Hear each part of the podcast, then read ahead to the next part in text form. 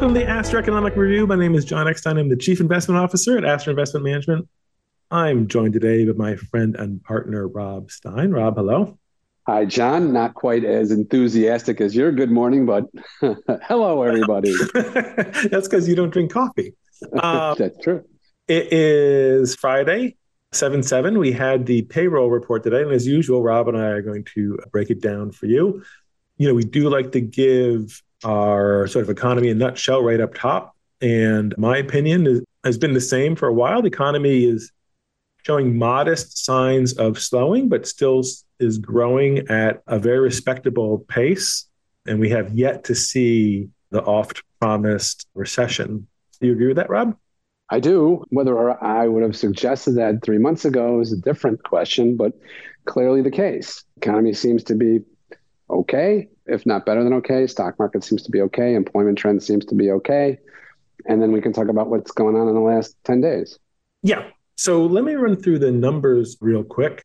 We had a non farm payroll increase of 209,000. There is a little asterisk next to that, in that there was a substantial negative revision, 110,000 over the last two months.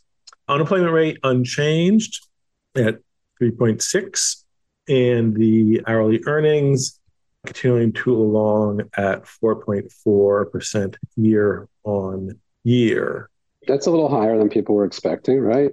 Yeah, earnings were slightly uh, warmer than people were expecting, right? Uh, so last month it was 4.3 year on year. People were expecting 4.2. We got 4.4.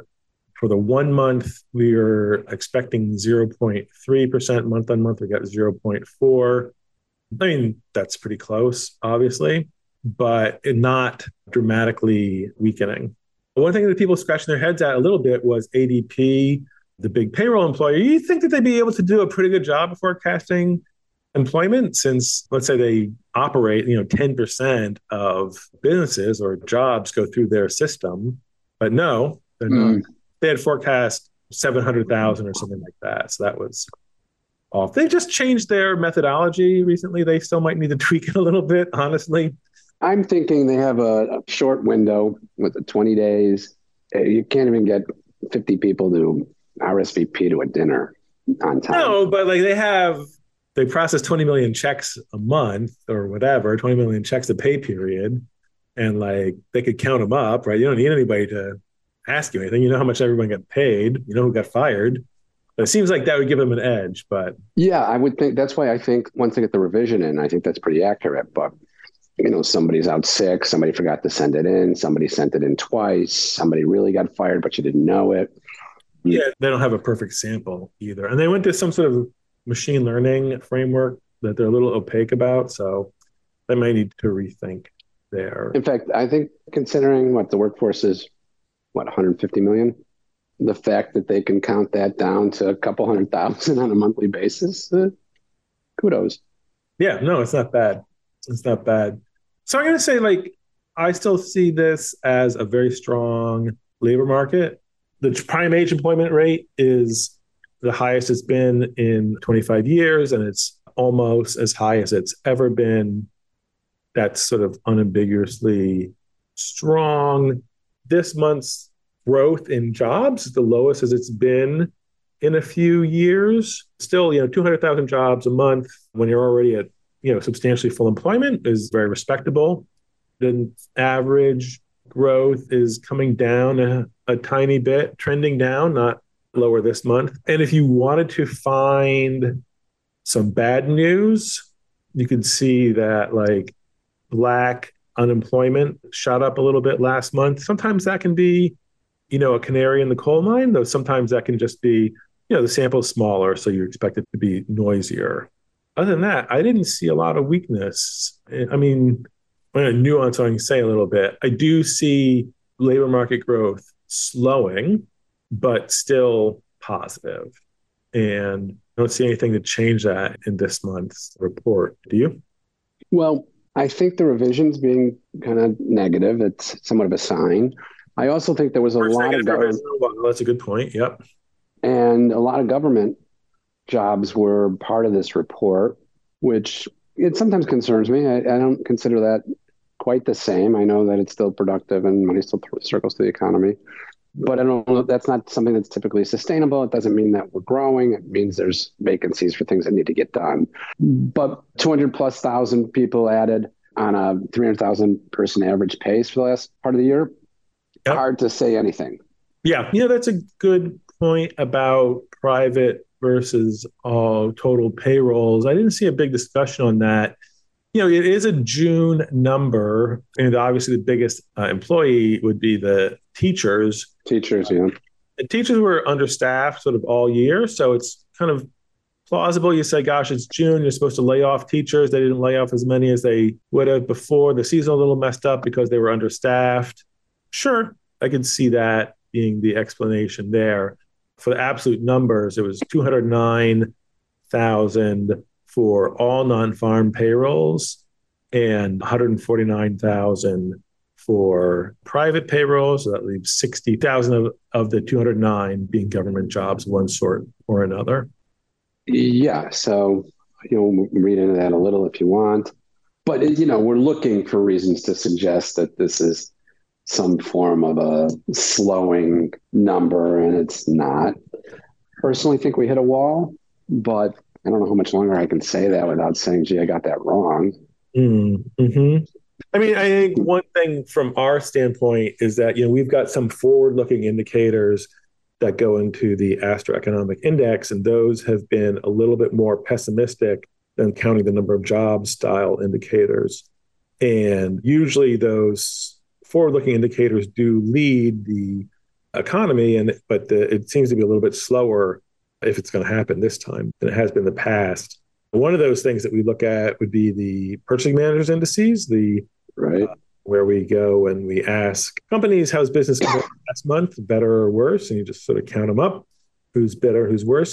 So the manufacturing purchasing managers indices are weak in the U.S. They're at a local minimum. They're also extremely weak in the Eurozone and also in South Korea and Taiwan. If you look at industrial production in the US, that is maybe bottoming, but certainly been on a down trend. I think, and the, the manufacturing PMI is not always a recession when it's down here, but usually, you know, it's an extremely weak number.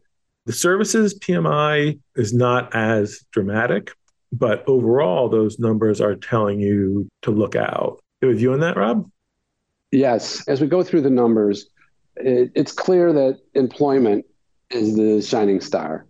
In fact, it almost isn't consistent with the other numbers. Not that one's good, one's bad, but uh, where we are in a range of historically how it's been looking compared to the other numbers, not including inflation, which is probably a negative.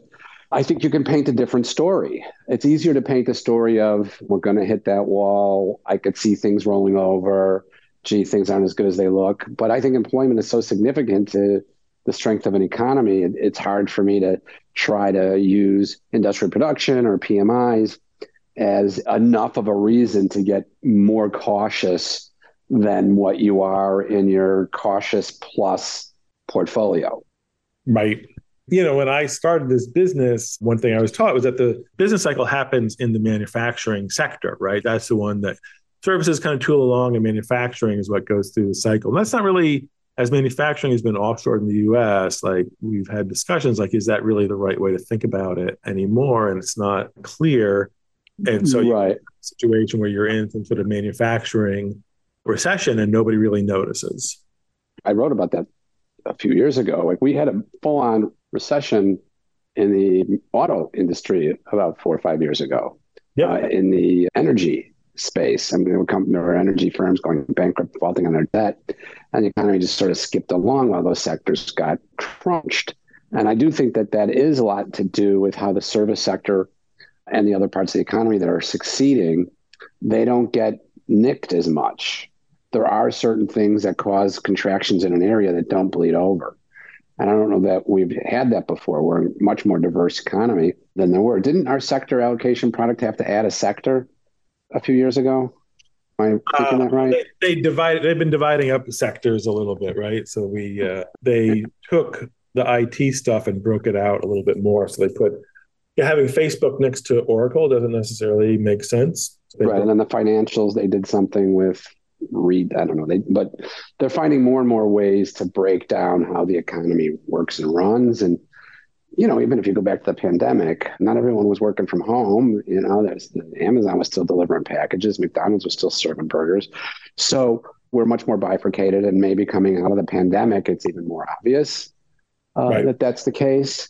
Making recessions, if the true definition of a recession is kind of a contraction all across the board, followed by unemployment of generally most sectors, followed by general feeling of despair. Right. so yeah, it just seemed like somebody was always whistling while they're walking by in the last five years, whichever way the, the economy was going. The one area, sort of solid area that's shown weakness has been housing the last few years. And we try to forecast housing market activity at the GDP level from the higher frequency data. And for the first time in, I don't know, like two years, that number is getting positive. So it's possible, you know, that we're going to say, you know, maybe there's going to be a bump in the housing sector soon. Too early to say, but we've got some signs maybe of green shoots there. I also think that was by design. That it, the housing market slowed down. Absolutely, right? That's the primary way that the Fed can affect the economy is is through that's the most interest rate sensitive sector. So yes, right the Fed isn't going to tell you we want to make your houses go down in value, but that's exactly what they want to do. and I can tell you that because the Fed is chartered by the Congress of the United States, and that's the last thing they want to hear. They'll get in trouble. So, and speaking of the Fed, we do have a meeting in not that long. Do you see a pause or do you see another small hike? I see another small hike. Yeah, I agree. The argument to pause more would be you know you see some sort of precipitous decline in inflation. You see the economy falling off a cliff. But you know we don't see those things. And so you know why not just put another cheerio on the scale? Yeah. And I, I think everybody who's talked about lowering rates by the end of the year needs to get some egg on their face I think the the market has kind of given up that dream, right? Let's check in with the Fed fund futures market. When we last looked, our hero. exactly. When we last left our hero. So right. So we do not Fed fund futures market sees another hike this year, sometime between maybe 50-50 July or September, and then sees some cuts coming in maybe March of next year but uh, not a lot of movement baked in there now. And and there was significant cuts factored in in the December not that long ago. And now now there's hikes. Yeah. Okay, I think we'll leave it there. If you'd like more information about how we view the economy, you can check out the Astor website, Astor IM. Uh, that's IM for investmentmanagement.com, or you can reach out to your Astor sales rep. Thanks, Rob. Thanks, John. Cheers. To learn more about Astor Investment Management's research and strategies, please visit us on the web at www.astorim.com or stay up to date by following us on LinkedIn and Twitter. Thank you. Astor Investment Management LLC is a SEC registered investment advisor. All information contained herein is for informational purposes only. This is not a solicitation to offer investment advice or services in any state where to do so would be unlawful. Analysis and research are provided for informational purposes only, not for trading or investing purposes. All opinions expressed are as of the date of publication and subject to change, they are not intended as investment recommendations.